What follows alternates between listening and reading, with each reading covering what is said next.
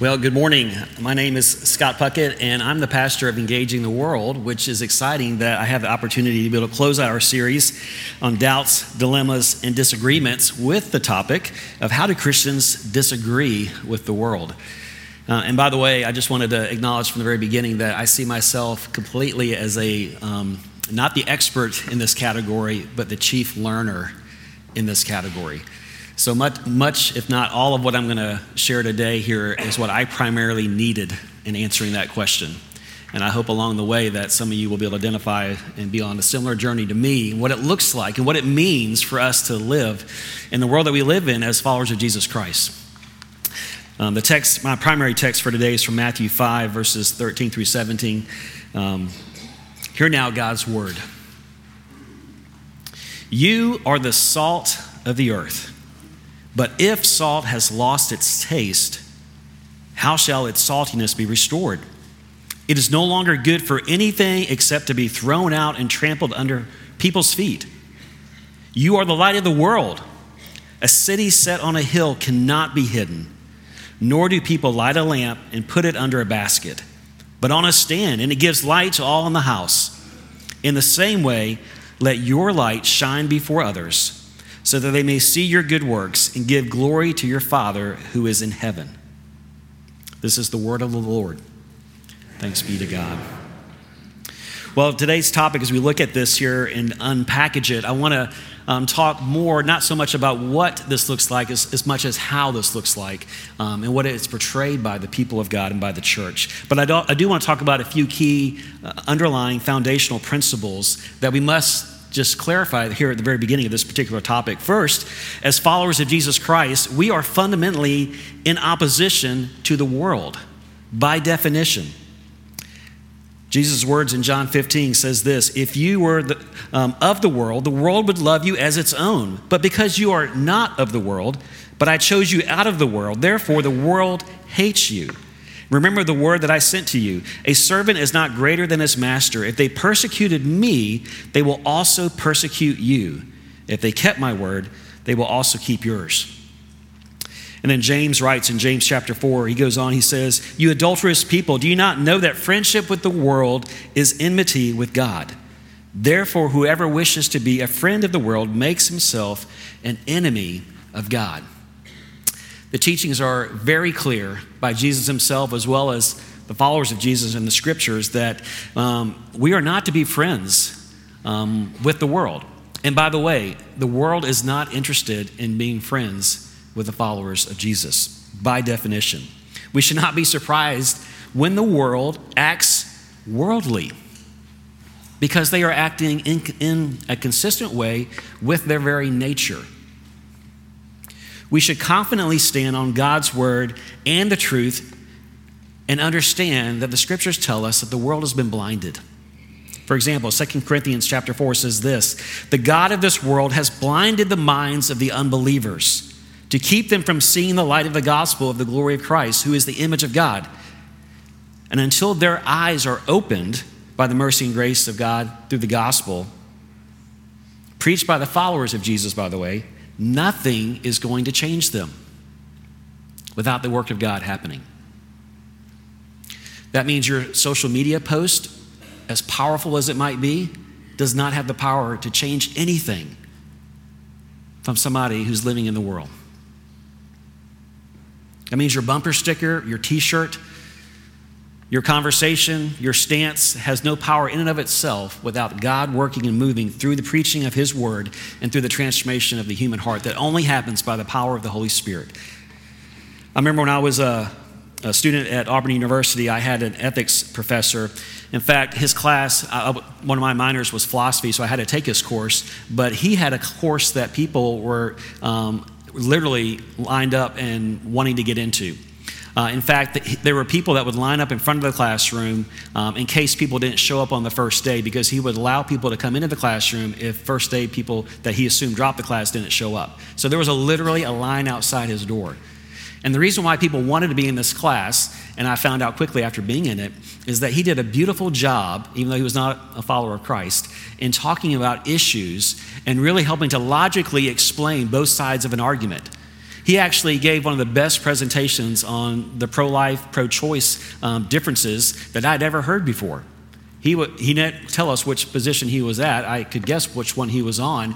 Um, but he actually did an eloquent job expressing the pro life position, which followers of Jesus Christ hold very cl- um, closely and clearly. Um, but I was amazed at the logic in which he pointed it out. And he had students that were asking questions because he invited questions, which is why people love the class. Um, and he would logically explain, well, if somebody believes this, then this is a logical thing that would follow from it. So it was amazing. People loved thinking about it. But you know what? To my knowledge, nobody's mind was changed whatsoever. Because it was not the power of a logical argument that had the ability to change a viewpoint of someone in the world. But it would be requiring something much deeper and much stronger the power of God working and transforming somebody's heart. However, as we're thinking about this topic, it doesn't mean that there's not that, that we disagree with the world and everything. It doesn't mean that there's not common ground that we can have um, with those that are in the world. For example, uh, right, uh, even a broken clock is correct at least twice a day, right? Um, in that idea. In light of common grace, common grace that God gives has illuminated much of the world that we can have common ground. For example, op- opposition to sex trafficking, for the most part, is something we hold together. Um, the uh, opposition to uh, greed or genocide or deception or injustice as a whole. When we see that, we can identify, we can relate, we can be on common ground with the world as the church, as the followers of Jesus Christ. And by the way, we can work with Muslims, Hindus, Buddhists, Jehovah Witnesses, Mormons. We can work with anybody on these issues to stand strong. If there's a natural disaster, don't ever hesitate to, to go by and, and, to come in and help you know, um, restore or help somebody, a neighbor, whether or not you're working beside a Buddhist, a Muslim, an atheist, whatsoever. We should share that kind of common ground because there is a common grace that God has given us in that. And that is an area that we can work together. But the scriptures tell us that our role um, is clearly not to withdraw from or even judge the world. 1 Corinthians chapter 5, which is a context here talking about church discipline, um, in a kind of secondary point, the Apostle Paul talks about how, what is our relationship to, to the world? Let me read a little bit from this text in verse 9. Paul, Paul writes, I wrote to you in my letter to not associate with sexually immoral people. Not at all meaning the sexually immoral of this world or the greedy and swindlers and idolaters, since then you would need to go out of the world. But now I'm writing to you not to associate um, with anyone who bears the name of brother if he is guilty of sexual morality or greed or is an idolater, reviler, drunkard, or swindler, not even to eat with such a one.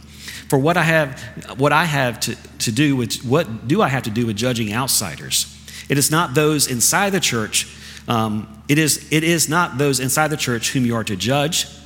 God judges those outside. So purge the evil person from among you. We are to take a stand and we are to be a contrast to the world, and that is to shine in the context of that world. But our place is not, not to judge, um, but our place is to shine the salt, I'm going to shine the light, and to give the salt um, that God has called us to in the text that we read earlier.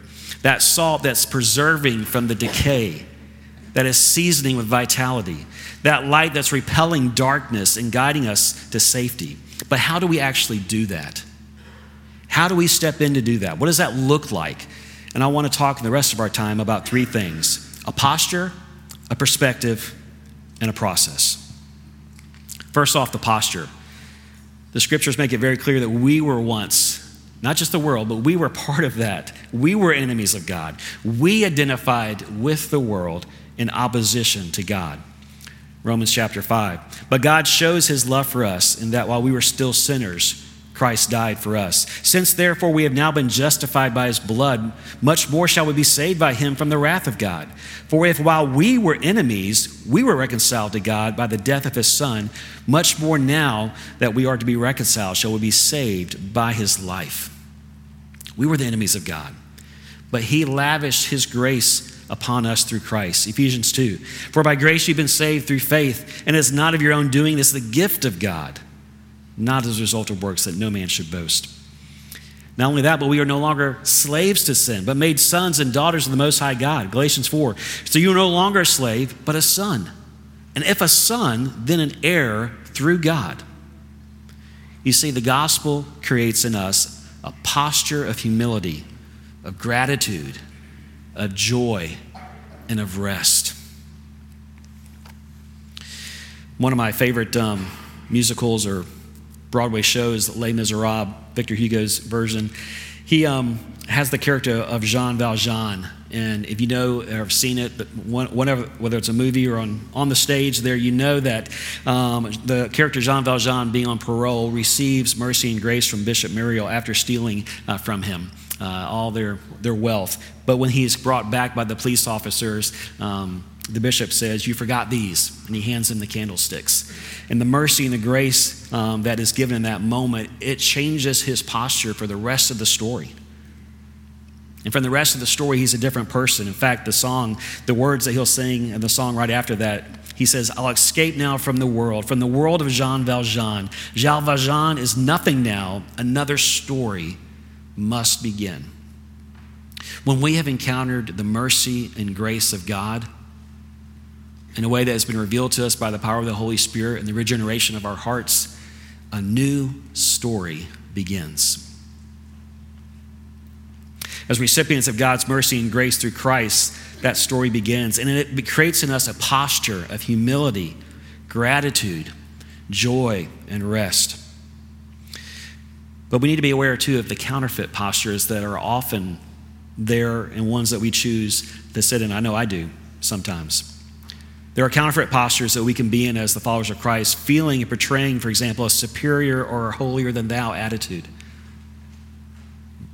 Or feeling or portraying impatience and contempt for those who don't follow Jesus Christ, rather than love and compassion.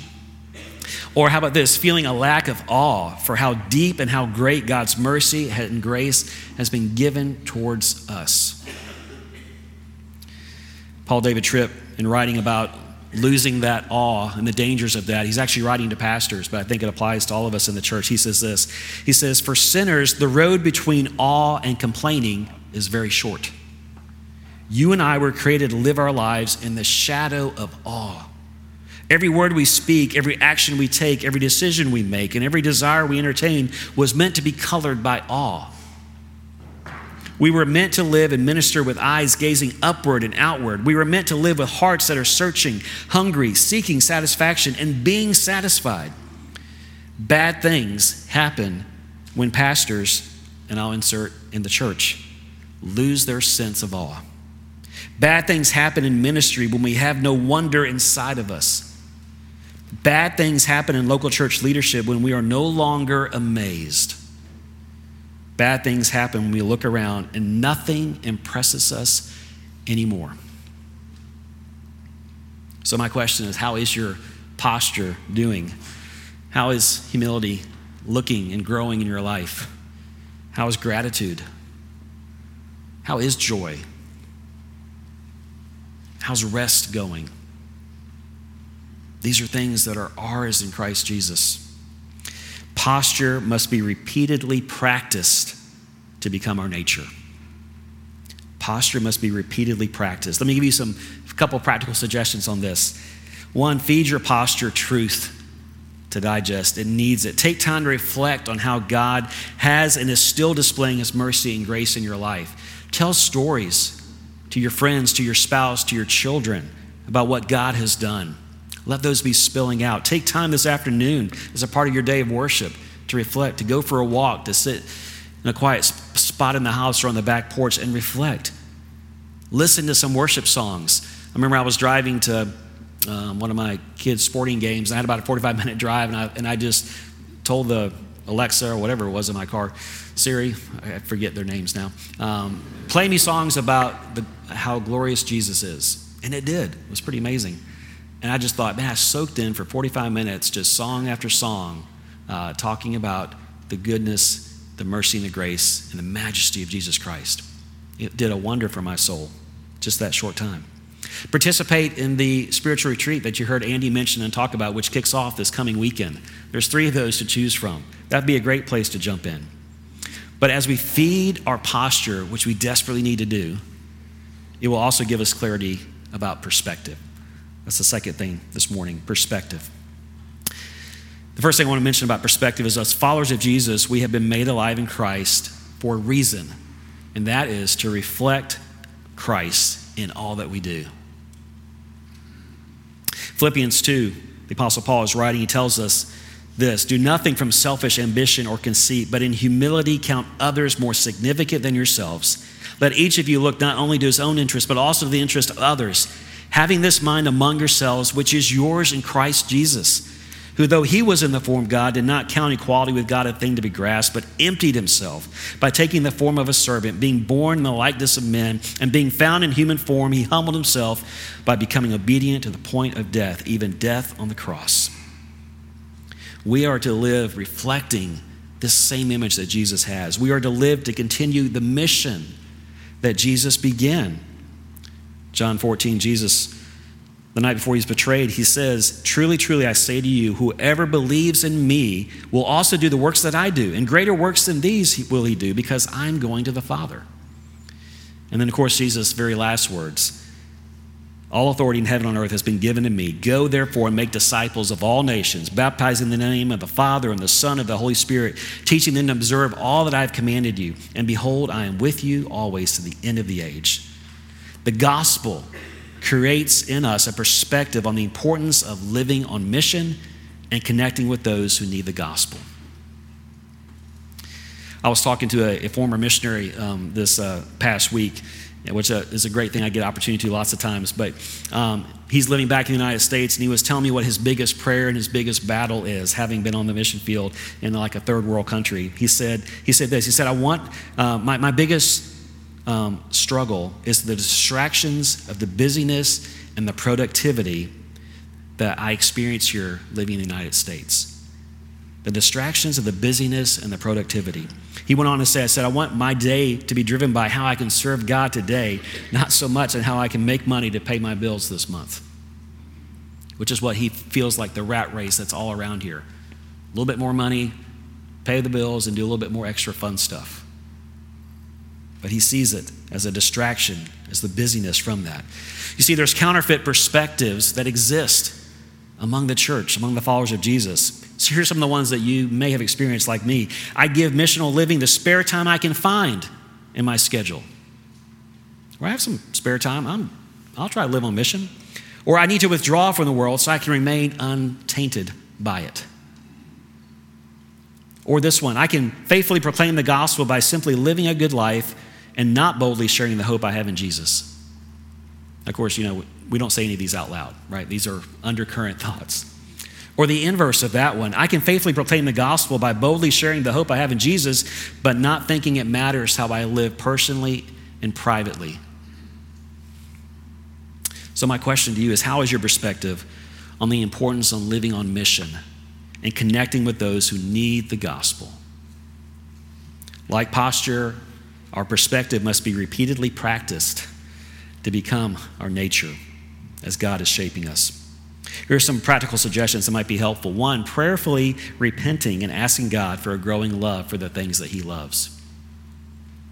See, my hope here is that you would not be feeling guilty and burdened down and, or feeling shame, but this would draw your heart, like I praying it will draw mine, into repentance, into acknowledging it, confession, agreeing with God, what the state of our heart and minds often are, and asking God to do the work that His Spirit is already fully prepared um, and there to do to give us a growing love for the things that He loves. If you were at our missions conference back in February, you remember at the uh, Kaleidoscope, Jonathan Hastings, one of our missionaries on the stage, he was asked this: How did you how did you get involved? How did you really get, make that first step in uh, living missionally? And his answer was so simple and so profound. He said this: He said, "I begin, but just growing up in this church, I begin by simply choosing to say yes to outreach and mission opportunities." He just intentionally said, I'm going to start saying yes. I don't think that meant every single one, but he just started saying and practicing saying yes. What a simple yet profound way for us to begin in thinking live more on perspective. One of the things that we're committed to as a church is the starting point um, class and process. Um, I'm excited to say that if you're in a journey group, um, that's going to be coming more specifically through the journey groups in the fall. But if you're not, we offer those from time to time, like we did um, at the missions conference. But we're here, you don't have to wait for a class. We're here, I'm here to help you in that process immediately. Would love to talk to you about what does it look like to take next steps to start shaping our perspective, living on mission. You see, though, as we feed our posture, as we feed our perspective, it will fuel us for the process. Third point process. Simply put, the process is doing what Jesus did. What did he do? He came into our world. I love that one of our philosophies and vision as a church is incarnational living. Why is that so profound? Because that is exactly what Jesus did. Right? Left heaven, left the constant praise of angels to put on human flesh and to walk this earth. Secondly, he brought mercy and grace to our brokenness. If you were looking for Jesus back 2,000 years ago, where did you need to find him most of the time? Around broken people, because that's where he was. And then what did Jesus do lastly? He invited us to trust him by following him. He did that constantly, person after person. So our process is identical to Jesus. We've got nothing to improve on because there's no room for improvement. But let me unpackage that just briefly what that looks like. We have to enter the world with the aroma of Christ. That's the incarnational living that we're talking about. We have to enter into that world. 2 Corinthians 4, uh, I'm sorry, 2 Corinthians 2 says this But thanks be to God who in Christ always leads us in triumphal procession, and through us spreads the fragrance of the knowledge of Him everywhere. For we are the aroma of Christ to God among those who are being saved, and among those who are perishing, to one a fragrance from death to death, to the other a fragrance from life to life. So we got to ask ourselves what is the aroma that we're giving off? Because you do know you're giving off one, right? I'm giving off one. Mitchell Road Presbyterian Church is giving off one. So, what is the aroma you're giving to your coworkers? If you've got an honest one, ask them. What is the aroma you're giving off to your extended family? You know, the people sometimes you just kind of tolerate around the holidays. What is the aroma you're giving off, students, to your classmates? I know summer's hit but you're probably still hanging out with those guys or gals. What is the aroma you're giving off to your neighbors? Because you're giving off one. The question is simply, what is it? What is the aroma you're giving off at sporting events? What is the aroma you're giving off when you're standing in line at the grocery store? What is the aroma you're giving off when you're stuck in traffic? Whenever our attitude, by the way, or actions seem inconsistent with the love and life of Jesus, we should pause and be curious and ask why. Let me say that again. Whenever our attitude or actions seem inconsistent with the love and life of Jesus, we should pause and be curious and ask ourselves why. What is blocking me from having the posture of humility, of gratitude, and of rest?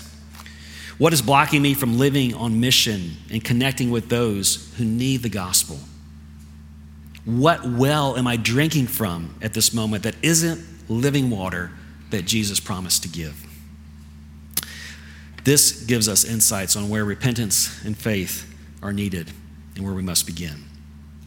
And we have to go where people are, because that's what Jesus did. We have to engage. Remember my mentor and also fellow pastor, Burt Boykin, a pastor from, PCA pastor from Alabama. Um, he surprised many of us, I guess, four or five years ago, where he left traditional pulpit church ministry to go work for an organization which is primarily evangelism driven. Um, and he spends most of his times in local bars, making contacts, having, developing friendships with people. And now he has a parish that he calls it um, of people that he hangs out with that are very different than him, that do not look quite like him, but who have grown to love him and he has grown to love them. And they have church in these places. I was asking him about that, and he wrote back to me by email and he said this. He said, I was asking him, why did you, why did you do that? Um, he said this I suppose every pastor has some sort of desire to do evangelism I would even contend that it's at the heart of why each of us went into ministry in the first place. We want to reach people with the gospel, we want to see people converted. We want to grow the church with converts rather than transfers. And we all start out thinking that's what we're going to do, but before long we get caught up in the bubble of the church and don't actually have time or space to do what we felt called to do in the first place. The demands of the church are huge. The administrative needs are never ending. The existing Christians in our group have abundance of needs, and we must shepherd them. And to be honest, they are the ones who pay our salary. So actually, intention, so actual intentional strategic evangelistic activity with the unchurched typically gets pushed to the side. Of course, we're doing stuff with our kids and meeting people in the ballpark, school, neighborhood, etc. And while that's incredibly valuable and really does count, our focus is more on kids, um, our kids, than it is on strategic evangelism. What evangelism does happen is sort of by the way rather than intentional. But that desire deep within to do evangelism still nags at us, and we feel guilty, frustrated, and anxious about it all. So we grab at a few new strategies, programs, materials, etc., in an attempt to do evangelism. Give them a shot, teach them to our people, and still don't do evangelism. So we look for the next and newest plan. This one guaranteed to propel all of us in the church toward active evangelism. Only this new approach fails too, and we go back to feeling defeated, similar to the treadmill lifestyle of works righteousness. There was so much in his email response to me that I could identify with as a pastor, and maybe you too as a church member. My friend Bert is living on mission like he never has before. And you know what? He said, It's improved my mental and physical health. He says, I'm more joyful and I'm at peace than I've ever been. I wonder why. Jesus comes, he enters into that world. But he also brought mercy and grace to the brokenness that he found there. He brought, brought and inserted that. And you know how that you know where that starts for us? That starts with being willing to be vulnerable, displaying our own brokenness from our own story, where Jesus is the hero. Do you know one of the greatest things that you could do for somebody that you're trying to reach for Christ? A family member, a relative, a coworker, whatever the case is here, is to share your own brokenness and share how Jesus has come and met you in that and forgiven you or healed you or empowered you. Let those stories come out. We have to learn their story, by the way, before we assume we know their story. We want to share our story, but we got to learn their story. You know, one of the things that Jesus did in a profound way that we often forget is that Jesus asked a lot of questions. If you wanted to count them, he asked 307 questions that we have reported in the Gospels. And listen to the kinds of questions that Jesus asked being omniscient, knowing all the answers ahead of time, but as a way to invite and to press in to the, un- to the non believers around him. Here's some of the questions. He would say, What are you looking for? Who are you looking for? Do you see this woman? What is your name? What do you want me to do for you? How long has this been going on? Do you want to get well? Who are you looking for? Who do you say that I am? Do you love me more than these? Jesus was asking questions all the time, questions he already knew the answers to, legitimately. We don't. But the time and space he took to invite people to know that he wanted to hear them and have them express it, it's a powerful example for us. Folks, this is the ministry of the gospel, doing it the way Jesus did it. It's not an alternative way, it is the way. Some practical things to think. That, well, one, we invite others to join us in trusting and following Jesus, was the next thing that Jesus did. Not only did he come to them, not only did he embrace their brokenness, but he invited them to join in trusting. And we must invite people to join and trust in following Jesus. We aren't getting them to sign up for Christianity, but we're inviting them to join us on a daily, intimate journey as we follow Jesus. We are fellow pilgrims Another thing that caught me from my friend Bert's email back, he says this. He said, I just, I just dove into the deep end and tried to start swimming. I'm not a good swimmer, certainly not a good evangelist, but I've learned that in today's world, the unbeliever almost prefers the guy who's just doggy paddling more than the super proficient Olympic swimmer type evangelist. So I press on. That's the kind of faith and power that we have when we have the gospel that we proclaim. When we have beg- when we are beggars, simply showing other beggars where to find food. God's not looking for our proficiency and the ability to interact with the world. He's looking for our availability and our dependence on Him. So we bring them along the journey with us. We extend to them the love of Jesus, whether they end up following Him or not, because that's what Jesus did. Jesus has already shown us what this looks like as we unpackage here a little bit. The need for posture, the need for perspective, and the need for the process. He's already laid it out for us. So the question is really not what we're going to do, but how we're going to do it. How are we living up um, to share that good news, that gospel, so that our lights will shine before others, so that they may see our good works and glorify our Father who's in heaven. Pray with me. God, we are in desperate need of your work, of your Holy Spirit working in and through our lives. Father, thank you for the opportunity that we have to be in the world and yet the call to be not of it. God, thank you for your challenge for us to be salt and light. And God, even the warning to make sure the salt hasn't lost its saltiness. So, God, would you equip us more and more, even as we respond in repentance now, as we come to your table, God, being reminded of the forgiveness that is ours through Christ, but also reminding not only have we been freed from the guilt of sin, but we've been freed from the power of sin so that we might live as new creatures in Christ Jesus that we might live available to you, that you would work in and through us. God, that you would draw, um, God, those that are your lost sheep home through the work and the ministry of your church and through us, and through Mitchell Road in particular. So, God, we just ask that you continue to do that. And as we come to your table now, you prepare our hearts to, to rejoice, to be filled, um, to be empowered. We pray this in Christ's name. Amen.